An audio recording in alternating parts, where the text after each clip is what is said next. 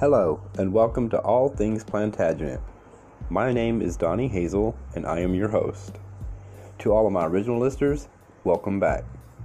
To those new to the show, welcome.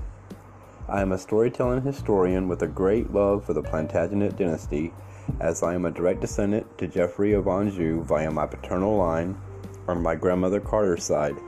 I descend through Diana Skipwith, daughter of Sir Henry Skipwith and Amy Kemp. Diana married Captain Thomas Carter. They immigrated to the Americas in 1650, settling in Barford in Lancaster County, Virginia.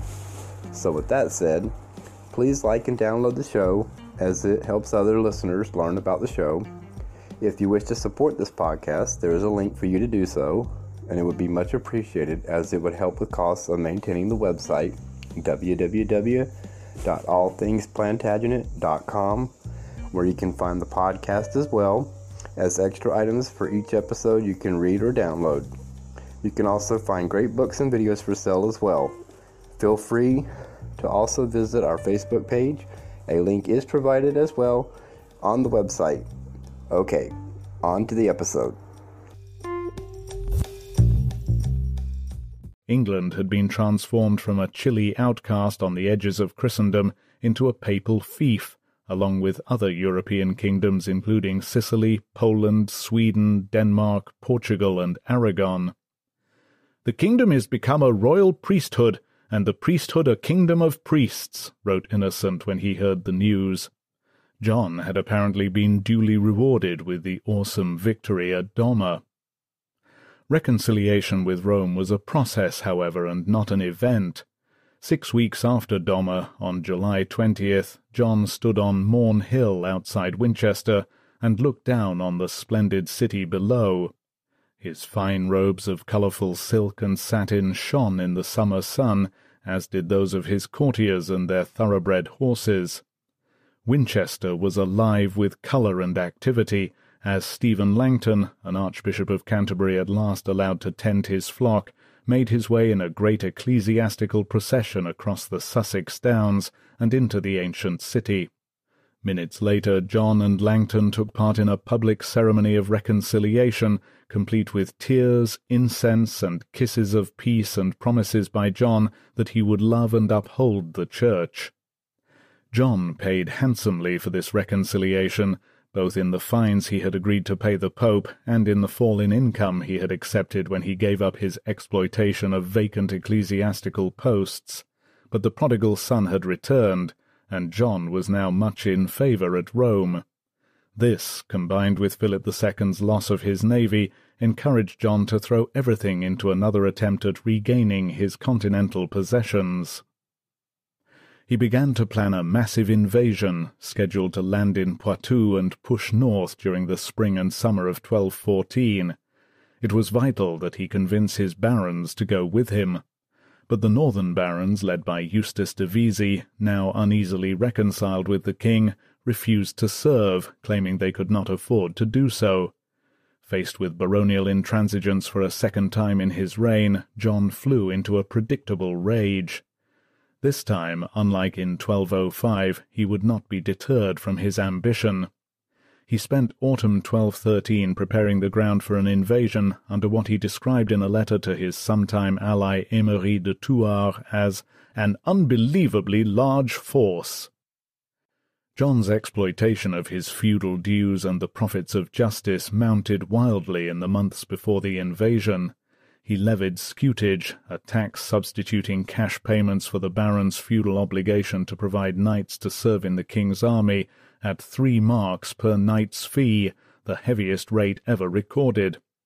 The reliefs and fees on feudal incidents became astonishingly high. William Fitzalan was charged ten thousand marks for succession to the Fitzalan barony. John de Lacy paid seven thousand marks for the honour of Pontefract. Widows were being charged up to one thousand pounds to keep their dowries and not be forcibly remarried. The greatest sale of all was the offering of twenty thousand marks from Geoffrey Mandeville, who paid the sum for the hand-in-marriage of Isabel, Countess of Gloucester.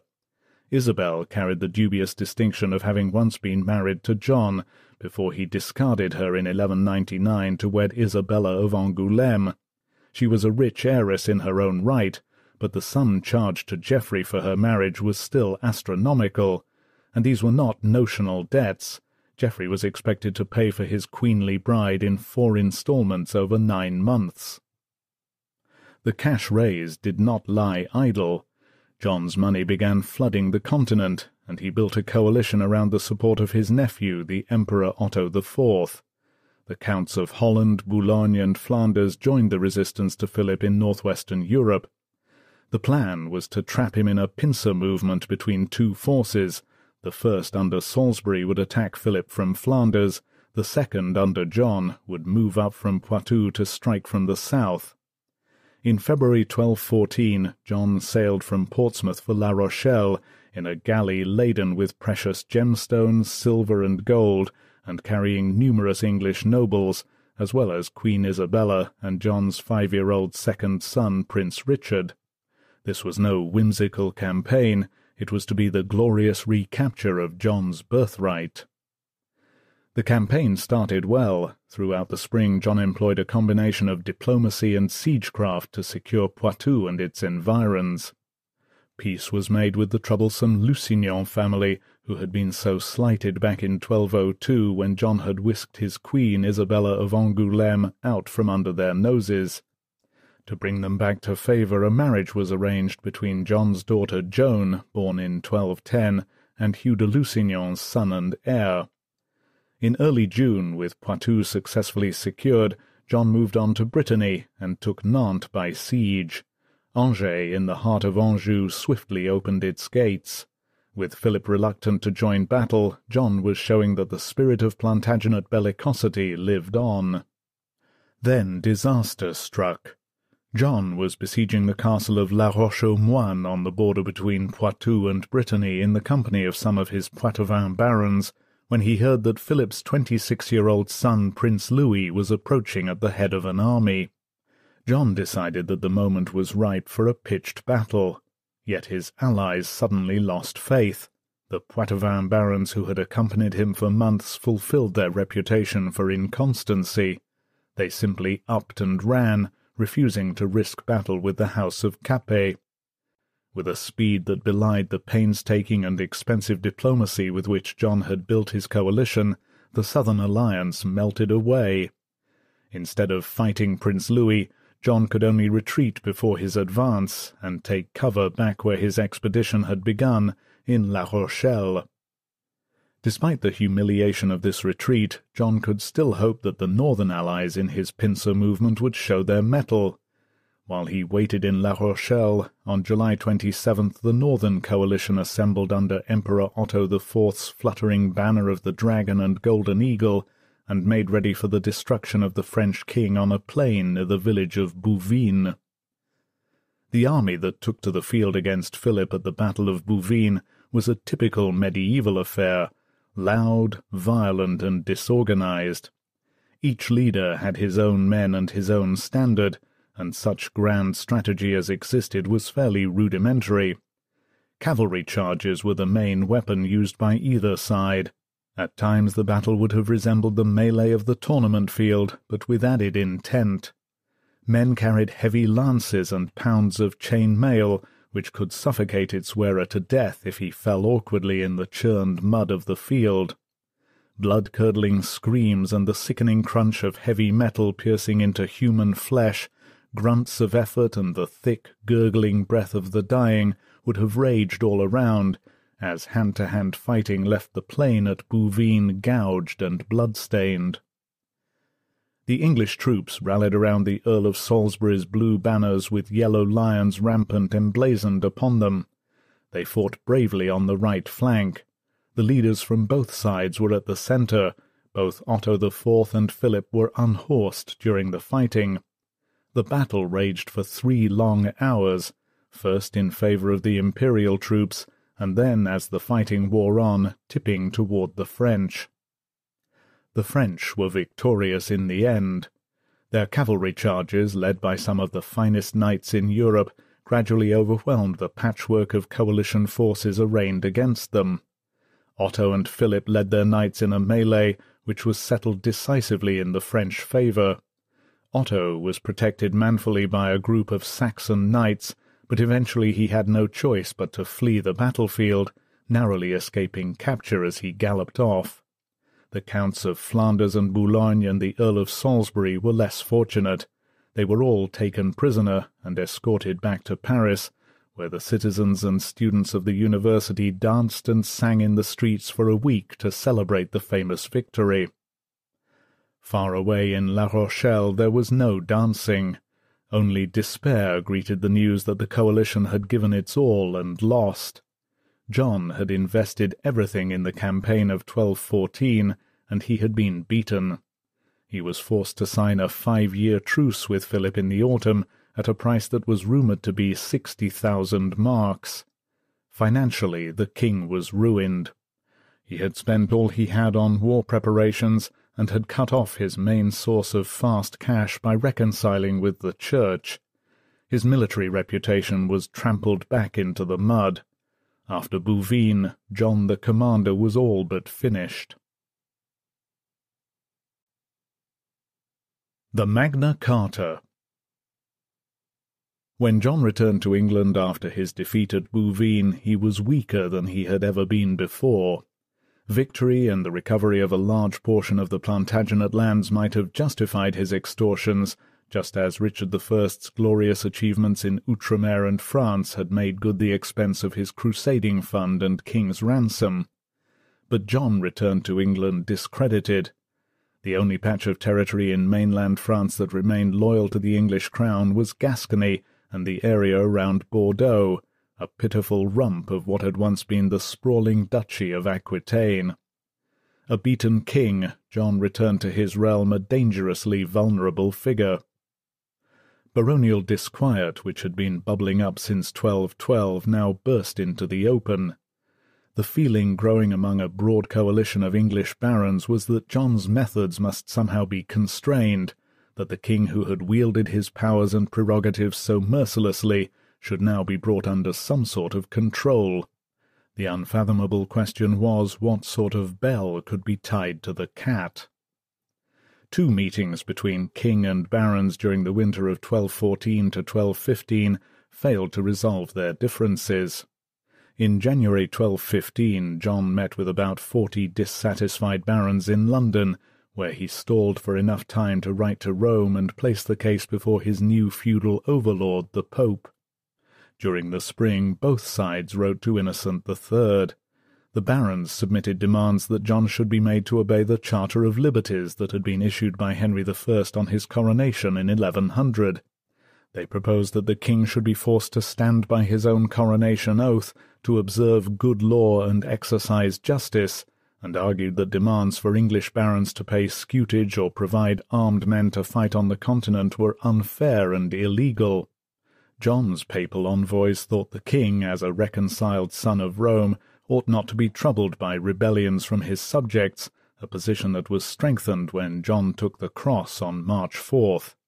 As a crusader, he was now explicitly protected from attack by fellow Christians. That the barons chose to appeal to the spirit of Henry I's charter was illuminating. The Charter of Liberties, which had been confirmed by Henry II in 1154, promised, among other things, that the king would not plunder church property or charge outrageous fees for inheritances, marriages, and widows' remarriages, nor would he abuse wardships or extend the royal forest. These were all requests that could fairly be directed at King John, but the choice of Henry I's charter also demonstrated that the barons viewed their grievances as part of a grand scheme of Plantagenet government dating back more than a century. It was a reasonable position for the barons to take, but their arguments were ignored. Innocent appointed Archbishop Langton to mediate between king and barons, and held legal hearings on the dispute in Rome. There, rather than attempt to arbitrate the dispute fairly, Innocent found wholly in favour of his vassal, the Crusader King John. Innocent wrote to the English barons insisting that they should pay their scutage and cease making demands of the king. It was a blunt judgment that did nothing to address the serious political disquiet in England. The only possible outcome was civil war. On May 5, 1215, a group of rebels formally defied John, renouncing their homage and fealty, effectively rejecting him as King of England. The barons who opposed him were led by the plotters of 1212, Eustace de Vesey and Robert Fitzwalter, who styled himself by the magnificently pompous title of Marshal of the Army of God. De Vesey was the foremost of a group of northern barons including William de Mowbray, Richard de Percy, and Roger de Montbegon, Lord of Hornby in Lancashire. The Northerners were a tight-knit group, bonded by marriage, kinship, and territorial proximity. All had personal cause to dislike John in particular, and Plantagenet government in general.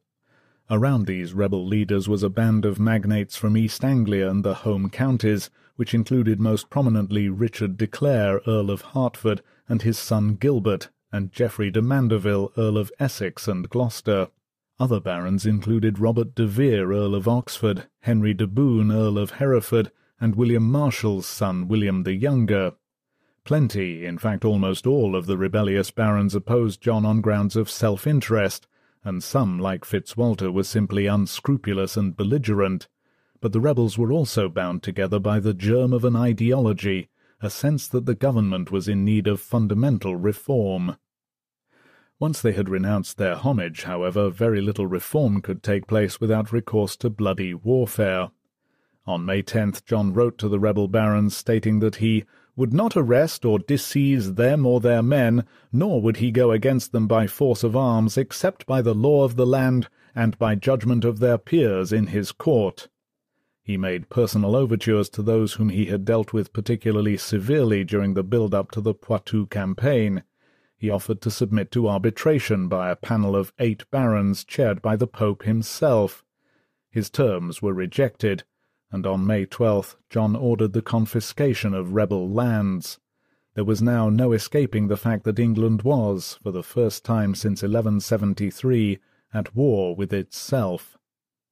The third week of May saw a dash for London between the Earl of Salisbury, who had been released from prison following the defeat at Bouvines, and a group of rebel barons led by Fitzwalter. They raced through the dark of night to reach the capital, which was crucial to the symbolic and strategic control of England.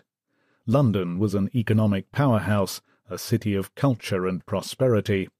Its great stone walls protected the city, with William the Conqueror's Tower of London in the east and Baynard's Castle in the west. Its skyline prickled with scores of little church towers, like needles around the central spire belonging to the vast wooden-roofed Cathedral of St. Paul's, perched proudly on top of Ludgate Hill. London was a hub of trade and of political power. Holding the city had been essential to King Stephen's survival against Matilda, and in the spring of 1215 it once again became the key to controlling England. On May 17th, a quiet Sunday morning, the rebels reached London, emerging as the sun was still drying the dew from the city's rooftops. The bells in the church towers were clanging with their fat metallic call to morning worship as the seven gates in the city walls were cranked open to allow forces hostile to the King of England into the capital. The rich citizens were favourable to the barons, wrote the chronicler Roger of Wendover, who lived and worked at St Albans in Northamptonshire, and the poor ones were afraid to murmur against them. By the time Salisbury reached the city it was too late. Guards loyal to the barons manned the city gates. Inside the walls scribes were compiling documents to be sent to all earls, barons, and knights thought still to be faithful to John, demanding that they abandon a king who was perjured, and come over to the rebel side. With London the rebel barons had their wedge. John's hopes of crushing resistance to his rule were over. Yet they could not be said to have won. John might have lost the confidence of a large swath of his barons, but he was still legitimately the king, backed by the Pope. He could in theory still dispossess and outlaw his enemies. The rebels wished to reform government, not so as to depose or fundamentally hobble kingship, but to bring it within what they regarded as reasonable bounds. They wanted to force the king to govern peacefully and fairly within the law, yet they were doing so by breaking the law. It was a situation of deep complexity for both sides. So, as the rebels camped in London and John took his court upriver to Windsor, the roads and waterways between the two were well trodden by messengers from both sides, attempting to find a way in which the proud king could be cajoled into putting his seal to a document that answered some of his rebels' demands. After a month of wrangling, a solution emerged. Sometime between June 10th and 15th, baronial envoys agreed with the king that a document now known as the Articles of the Barons could form the basis for a final negotiation of peace. This list of forty-nine points set out what the barons hoped to achieve from King John. It concerned issues of justice and feudal precedent, such as the well-argued matters of how much should be charged for wardships, inheritances, and widows, scutage payments and the obligation to serve in armies outside the realm, and the extent of the royal forests. The articles formed an agreed schedule for detailed negotiation, and several more days of hard and detailed bargaining ensued. Eventually another document was agreed upon by June 18th, when John's chancery sent out writs commanding his officers in the shires to stop making war on his enemies. The following day at Runnymede in Berkshire, barons started renewing their homage to John, who wore the regalia of Empress Matilda to emphasize the ancient status of his kingship. In return, John, his allies, and selected rebel barons swore oaths to obey the terms of an agreement that is among the most famous in English history, the Magna Carta. The term Magna Carta means simply Great Charter. Read today, the document of 1215 seems to reflect a difficult compromise. It was an agreement that neither side quite welcomed. On the one hand, it granted sweeping rights. The English Church shall be free, the City of London is to have its ancient liberties. On the other, it was full of highly exact statements of English custom. Clauses laid out the specific conditions under which a scutage could be levied on the kingdom, where bridges should be built, and the laws concerning Jewish debts. It agreed on one hundred pounds as the fee for an earl's or a baron's inheritance, and one hundred shillings for a knight's. On the matter of wardships, the king promised to take no more than reasonable revenues, reasonable customary dues, and reasonable services, although what was reasonable was undefined. It was promised that a widow shall have her marriage portion and inheritance forthwith and without any difficulty after the death of her husband, nor shall she pay anything to have her dower, and also that no widow shall be forced to marry so long as she wishes to live without a husband. The king promised that no scutage or aid shall be imposed in our kingdom unless by common council, except for ransoming our person, for making our eldest son a knight, and for once marrying our eldest daughter. Whereas many of the clauses in the Charter were formal terms pertaining to specific policies pursued by John, whether with regard to raising armies, levying taxes, impeding merchants, or arguing with the Church, the most famous clause is aimed at a deeper elaboration of the rights of subjects to set out the limits of central government. Clause 39 reads, No free man shall be taken or imprisoned or disseized or outlawed or exiled or in any way ruined except by lawful judgment of his peers or by the law of the land. Clause 40 is more laconic. To no one will we sell, to no one will we deny or delay right or justice.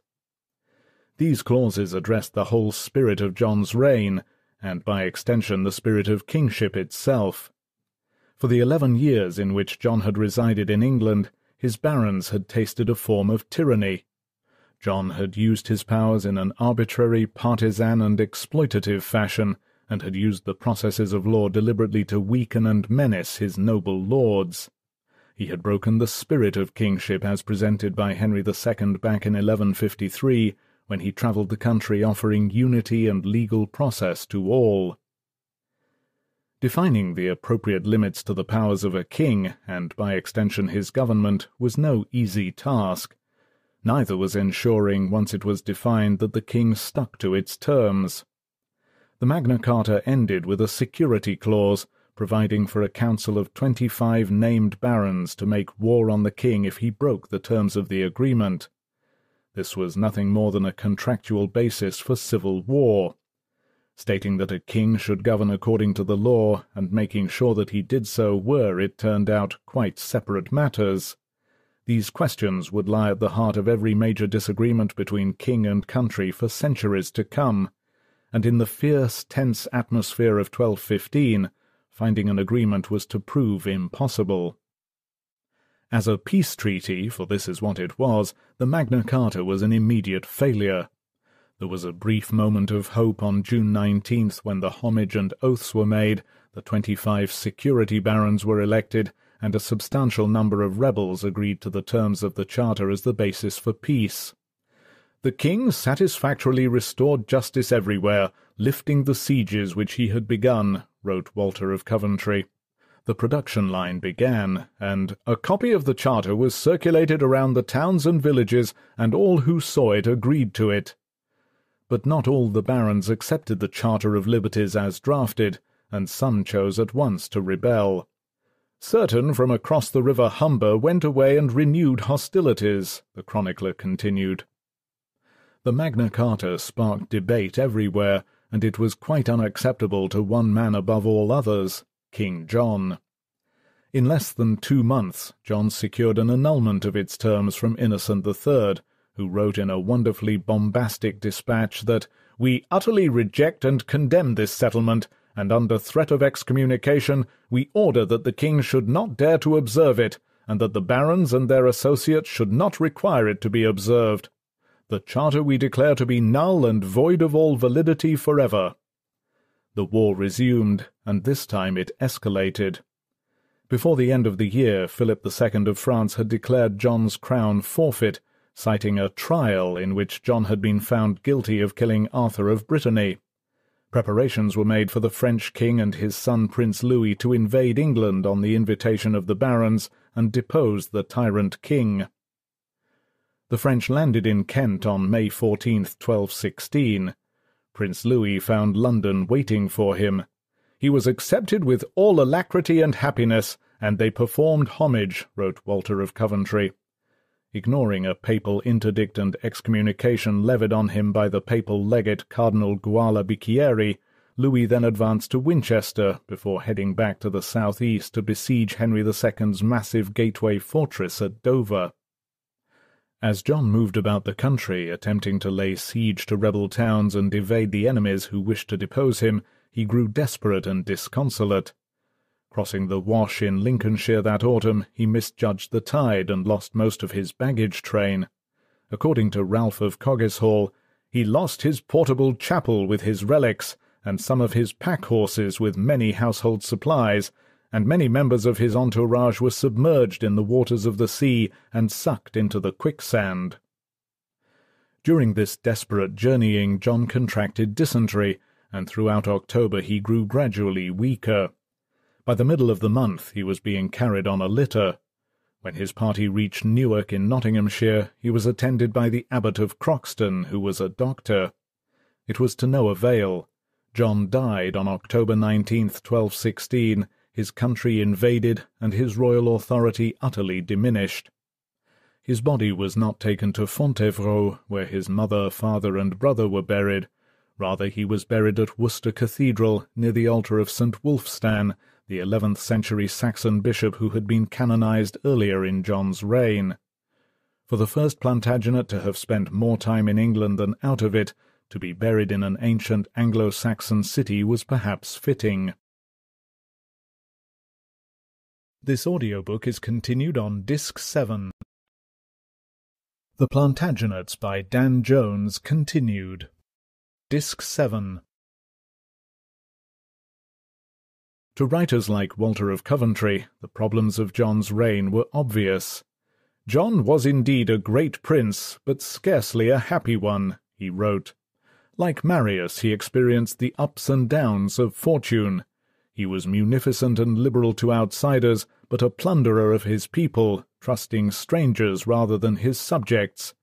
He was eventually deserted by his own men, and in the end little mourned. William Marshall was more poetic.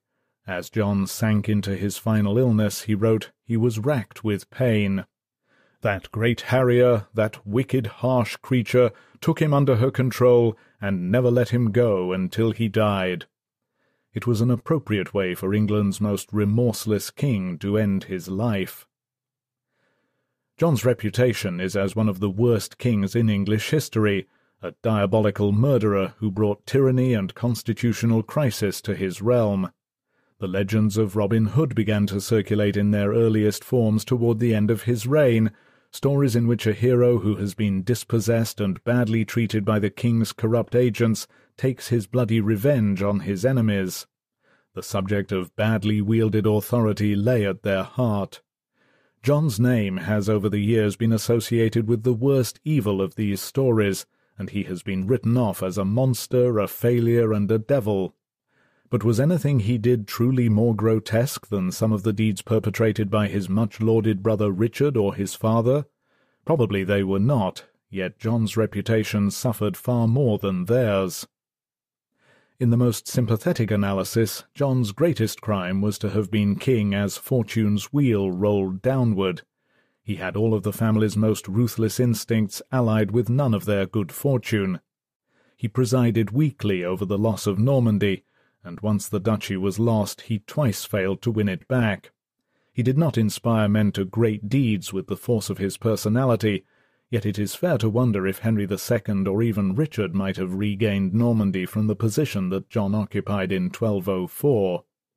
It is easy to see why he trod the path he did between 1207 and 1211, and aside from his paranoid pursuit of personal vendettas, it is hard to see what any other king in his position would have done differently. For four deceptive years John was master not only of his kingdom, but of the English Church, England's Celtic neighbours, and a powerful system of justice and government that offered some protection for the lesser men of the kingdom against their lords, even if it was turned mercilessly toward the needs of the crown.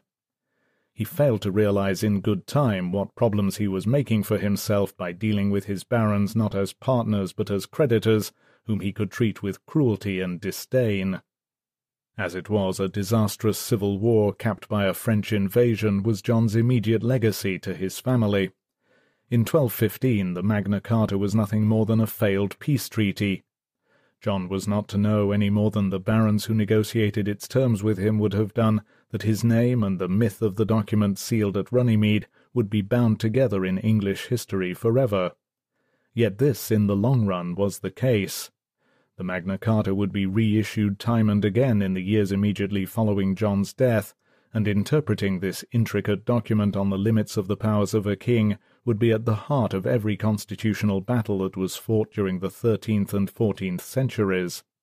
As Henry III struggled to regain the rights and territories that his father had lost, the Great Charter gradually came to define the terms of engagement between king and community. When it was reissued in 1225, the Magna Carta was nailed to church doors and displayed in town squares across England, gaining legendary status as a document whose spirit stood for the duty of English kings to govern within the laws they made. That, in a strange way, was John's legacy. Perhaps the most ruthless legalist ever to reign as English king would have appreciated the irony. Securing the Inheritance Henry III was nine years old when his father died, and he was crowned in a hurry. The ceremony was a West Country affair that took place in Gloucester Abbey, a safe haven behind Loyalist lines.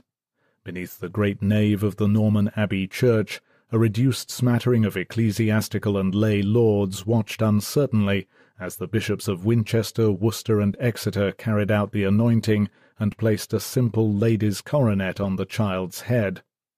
There was little pageantry and no regalia, for all the sacred robes and effects of a full coronation were at Westminster, which was controlled by the rebels. This was an expedient, heavily simplified ceremony designed to transfer what was left of John's authority to the young boy. Henry was the elder of John's two sons. His younger brother Richard was just seven, and even as a young child he had been notable for his serious countenance and manner of speaking. He was to grow up to be deeply pious, devoted to all manner of cults, particularly that of the Virgin Mary, and such a voracious hearer of the Mass that it sometimes interfered with his ability to conduct government business. The young king stood in Gloucester Abbey, and in a fragile voice swore before the great altar that he would observe honour, peace, and reverence toward God and the Holy Church and its ordained ministers all the days of his life, that he would give his people justice, that he would abolish bad laws and customs, and observe the good. How realistic were these promises! Certainly Henry had to make them, for they were the sacred oaths of a king but a truer reflection of the authority that kept England from collapse was evident when the child paid homage for England and Ireland to the Pope, represented in person by the papal legate Cardinal Guala Bicchieri. He swore an oath to put the realm under the protection of the Church and a few men of God.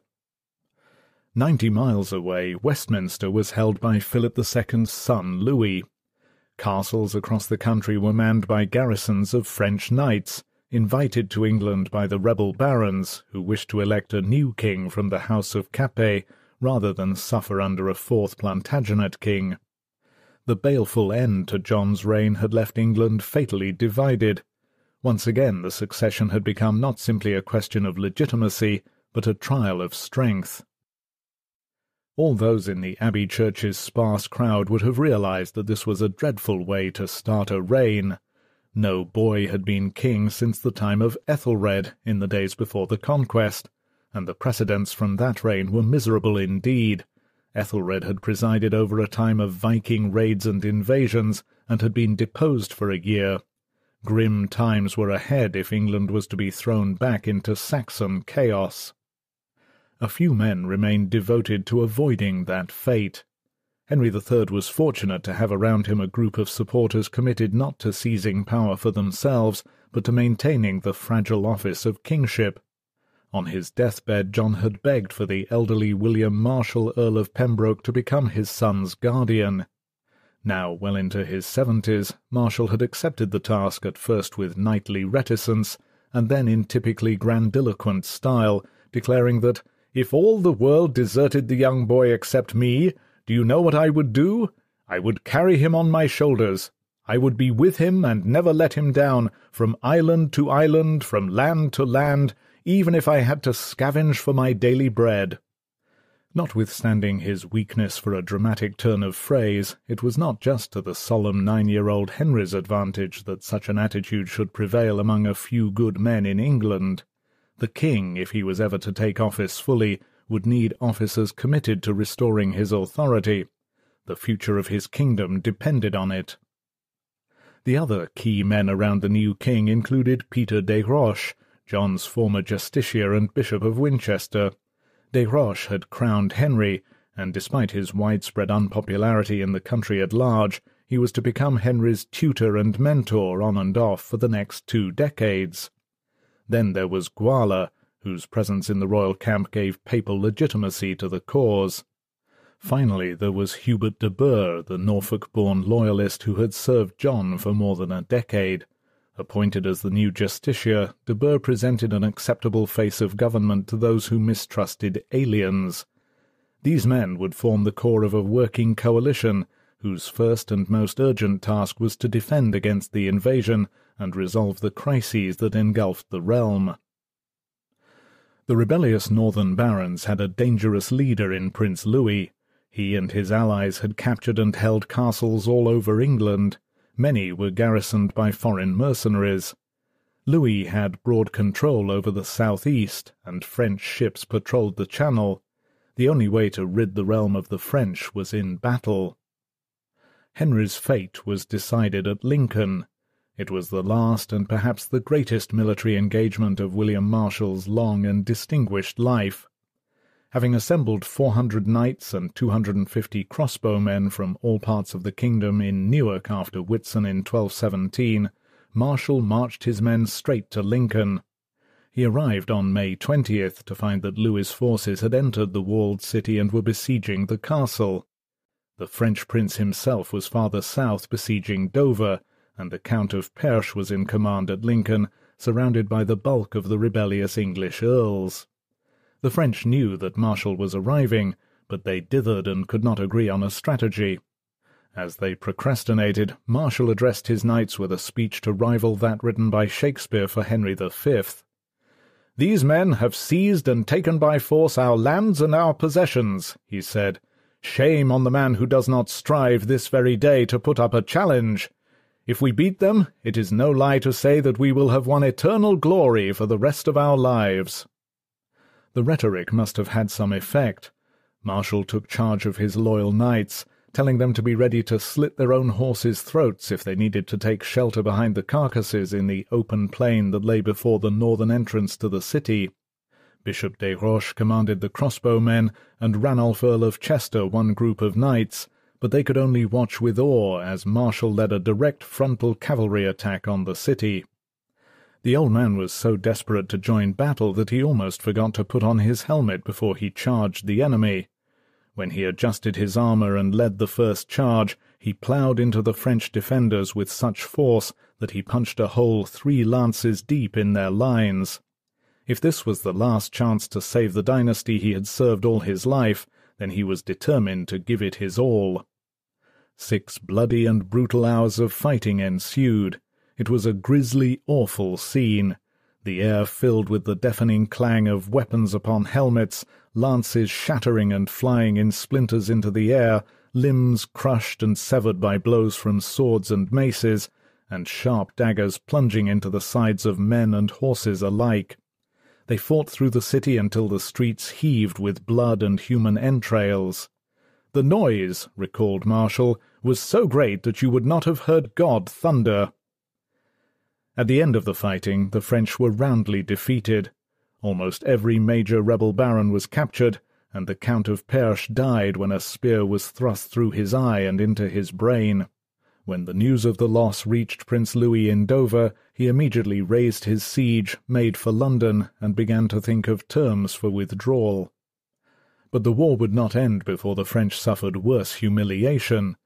In August they were beaten at sea when Hubert de Burgh commanded a resounding naval victory at Sandwich over French troops led by the pirate captain Eustache the Monk, who later became the subject of his own Robin Hood-style outlaw romance. The English showered the French with arrows and blinded them by throwing quicklime downwind to burn out their eyes. Eustache the monk was captured hiding in the ship's bilges. He was offered a choice, beheading on the side of a siege engine or on the ship's rail. It is not recorded which fate he chose. This was enough for Prince Louis.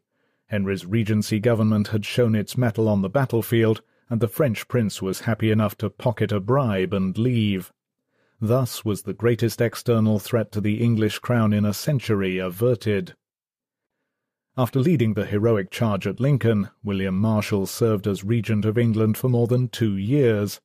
He reached the distinguished old age of seventy-three before his health began to fail him, but in the spring of 1219, after a life of devoted service, he died. For many in England this was a matter of great dismay, for Marshal was as close to a non-partisan figure as existed, a loyal critic of the crown who had been unwavering in his support of Plantagenet kingship, but never afraid to criticize when he believed that the kings were behaving improperly or ruling badly. Marshal's life story was interwoven with all the great kings of his age, Henry II, Henry the Young King, Richard I, John, Louis VII, Philip II, and latterly in battle, the future Louis VIII. He had been an able regent, and without his guiding hand and sureness of principle, the world looked set to be a more turbulent place. In the days before he died, Marshal dealt with many things, not least his children's futures and his wish to be invested as a Knight Templar in fulfilment of his Crusader's vow. Most important of all, he thought of Henry III's future, and how best the child king should be educated to ensure the prosperity of his kingdom. As he lay suffering, he called for the twelve-year-old king and took him by the hand. He told him that he wished him to be passed into the care of the new papal legate, Pandulf, who had replaced Guala in 1218, and then exhorted the king to lead a better life than his father. I beg the Lord our God that if I ever did anything to please him, that in the end he grant you to grow up to be a worthy man, Marshal said. And if it were the case that you followed in the footsteps of some wicked ancestor, and that your wish was to be like him, then I pray to God, the Son of Mary, that you die before it comes to that. Amen, the king replied. By the time Marshal died, Henry III was old enough to be consulted on matters of governance, and had been given his own seal to ratify decisions made on his behalf. Yet if he had an awareness of the stiff realities of government, that did not mean that he was trusted to take on the business of rule for himself, for as long as he remained a child there would be faction and uncertainty. Marshal was replaced by a triumvirate, with Pandulf, Peter des Roches, and Hubert de Burgh all having a hand in reconstructing England's battered administration after the ravages of civil war. But after Henry's second, more magnificent coronation in 1220, this time in the grander surroundings of Canterbury, Des Roches fell from grace and eventually departed for the Holy Land. Thereafter de Burgh dominated. Throughout the 1220s Henry clung to the Justiciar for advice, and leaned on him as he set about rebuilding royal finance and directing campaigns to subdue internal rebellion by truculent barons and Welsh aggression under Llewellyn the Great of Gwynedd.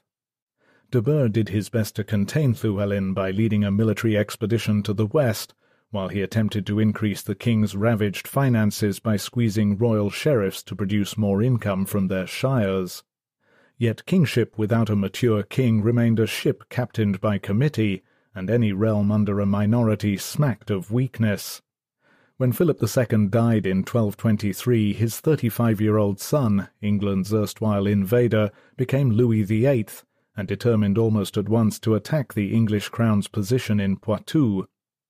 After the domestic disturbance of the early years, this was the first real foreign crisis of Henry's reign. The critical blow fell in the summer of 1224, when the citizens of La Rochelle heard the thunderous approach of a French army before their walls. The new and energetic King of France wheeled his siege engines against them from the land. With a weak and still impoverished young King of England on the other side of the Channel, it was not surprising that the townsmen surrendered almost immediately, selling their allegiance for French coin. Poitou itself had been held precariously ever since John's ill-fated sally in 1214. Losing La Rochelle removed a vital English foothold on the continental coast and put channel shipping into serious jeopardy. As the chronicler Roger of Wendover explained, La Rochelle is where the kings of England and their knights usually land for the defence of those districts, but now the way was closed to the king. Meanwhile, Hugh de Lusignan, who had married John's widow, Queen Isabella, and was thus now technically Henry's stepfather, overran most of Gascony. The already truncated English rump of Aquitaine was reduced to Bordeaux and a few coastal towns. All that was left of the Plantagenet continental possessions was in danger of being lost for good. Recovering Gascony and Poitou was a matter of urgency for de Burgh and the young king. Family pride depended on it, but what promise did it hold for anyone else? Merchants did good business in the wine trade, but they were not political men. No English baron had a stake there. Thus the need to recover Poitou and Gascony raised fundamental questions about the means by which the English crown could finance war on the continent. The refusal of John's barons to join his various expeditions had touched off a crisis that ended with the promulgation of the Magna Carta and civil war. How could de Burgh and Henry convince the same class that now, eleven years later, it was in their interest to fight for land where they had no financial stake? This, in a nutshell, was to be the central dilemma of kingship for the rest of Henry's long reign. Although he had not really known any of his royal ancestors, Henry felt keenly the historical burden of restoring their prestige, a task he saw as expressed through the defence of what was left of the Continental Empire the expansion of power back into the old lands of central and western France, and building influence on the fringes of Henry II and Richard's empire in Germany, Sicily, and Castile. Yet these were precisely the burdens that under John had been felt to be intolerable to the political community of England. In 1224 to 1225, the new regime needed urgently to restate the case for restoring the Plantagenet Empire. The solution came by two routes. The first was to appeal to fear. Wild rumours circulated that with the Channel full of French shipping and a hungry new Capetian king on the throne, England was under threat of another invasion.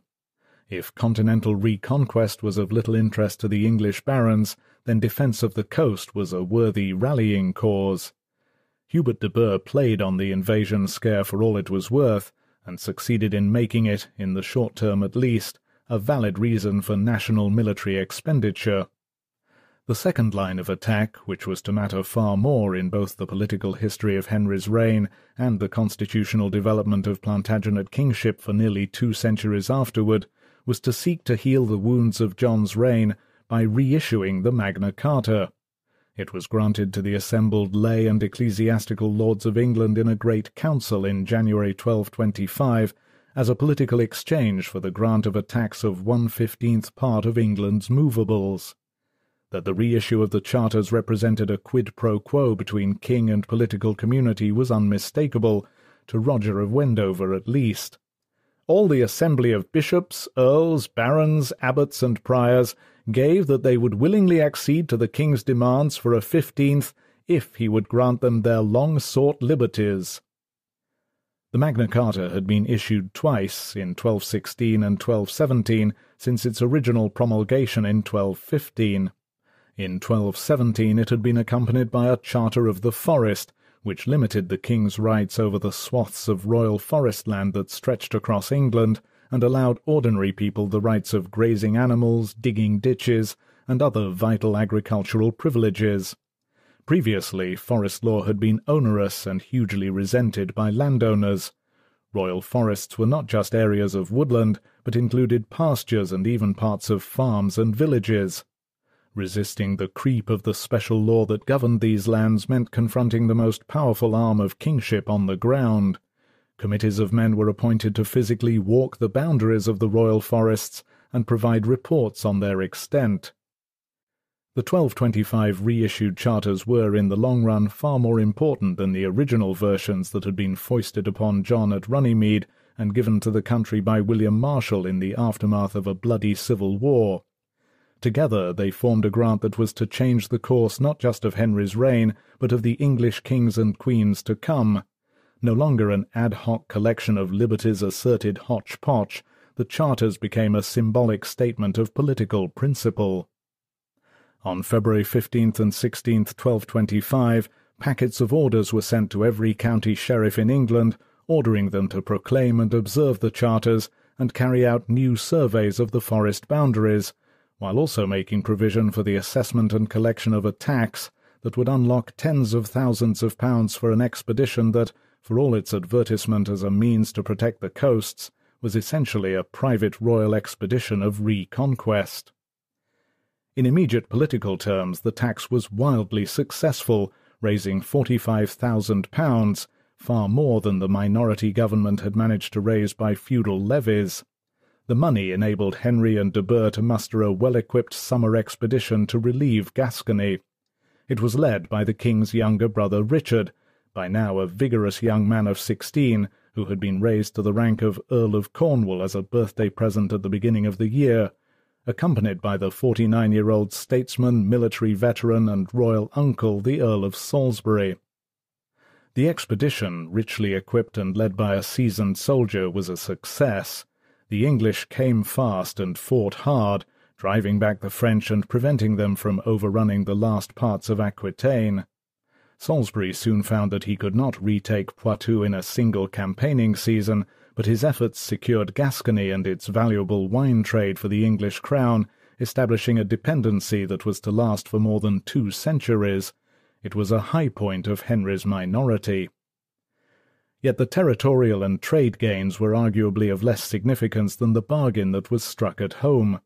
As English royal flags fluttered above Gascon castles, copies of the two great charters flew around the kingdom across the Channel.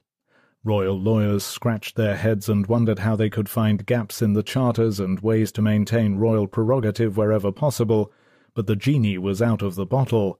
The charters were revered wherever they landed, it swiftly became obvious that a constitutional bargain had been struck. Henry's administration had begun a process by which military expeditions would be financed at the expense of detailed concessions of political liberties, written up in the form of charters that were distributed far and wide across the realm. The deal had been struck by an assembly of barons, bishops, and other magnates that, if it could hardly yet be called a parliament, was an early iteration of what became one. The feudal prerogatives of kings and their rights over their subjects were now a matter for debate and discussion. This was a compact that would endure for the rest of the Middle Ages, which would define the future of English kingship, and lay the seeds of distant political rebellion overseas. Kingship at last. Henry's minority could and perhaps should have come to an end in 1225 when he turned eighteen. The reissue of the Magna Carta would have marked a clean break with his father's reign and a point from which decisively to launch his own. This would have proved especially advantageous when in November 1226 Louis VIII, aged thirty-nine, died of dysentery, and the long minority of his son, the twelve-year-old Louis IX, began. But 1225 did not mark a clean break, nor did January 1227, when a nineteen-year-old Henry declared himself fully of age at a council in Oxford. Although the king began to build up his own household independent of his advisers, he was far from competent in the exercise of power.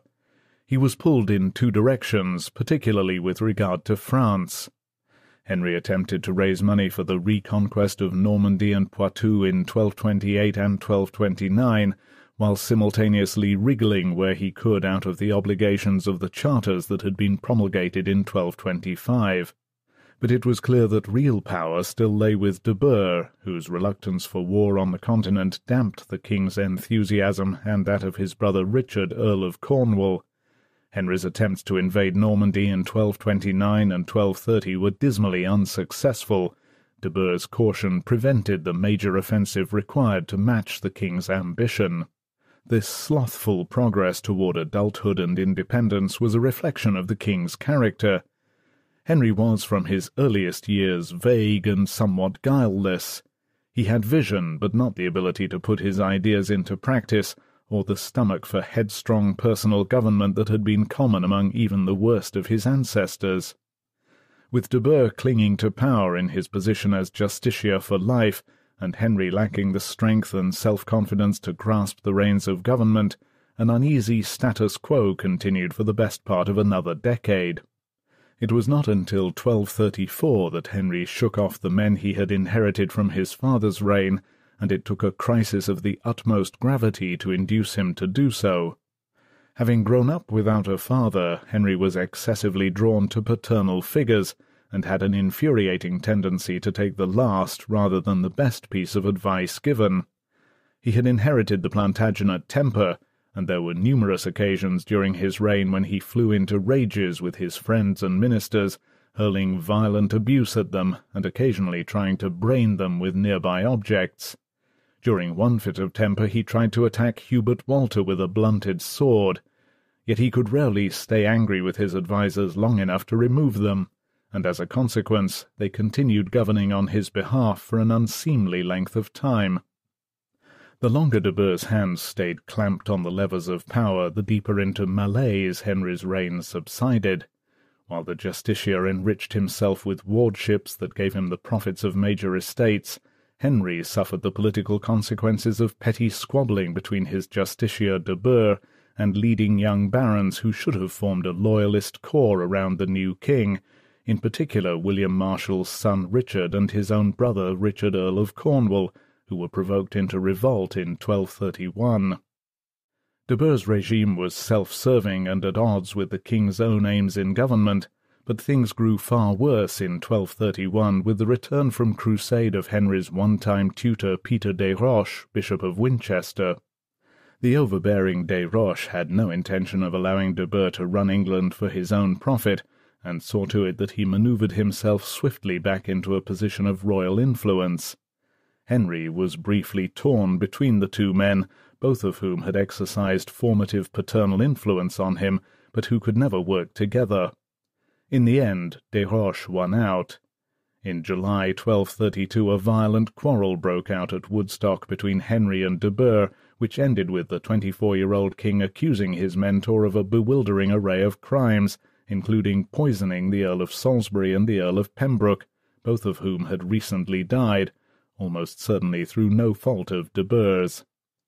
The deposed Justiciar was tried in London before his peers, an unmistakable nod toward the demands of the Magna Carta and the new political reality, and was sentenced to perpetual imprisonment in Devizes Castle.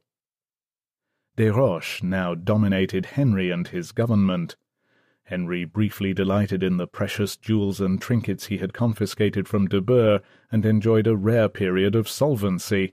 In September 1232 Des Roches secured for him a tax to pay for a campaign in Brittany, and in 1233 the government laid a savage tallage on the Jews. But to the country at large nothing had changed. Des Roches's rule was no advance on what had preceded it. The bishop was even less popular and more overbearing an influence than de Burgh, and he brought with him hated followers who had blighted John's reign. England needed kingship in person, and not by proxy. Yet for two more years it got further partisan rule by an overbearing minister. To secure his position, Des Roches rid the court of his opponents, and set about building himself and his followers up with lucrative royal offices, castles, and lands. According to Roger of Wendover, under Des Roches's guidance, Henry exiled his nobles and barons without judgment of their peers, burning their villages and houses, cutting down their woods and orchards, and destroying their parks and fish ponds. The principles of the Magna Carta were trodden under foot. This did nothing to improve relations between the king and Richard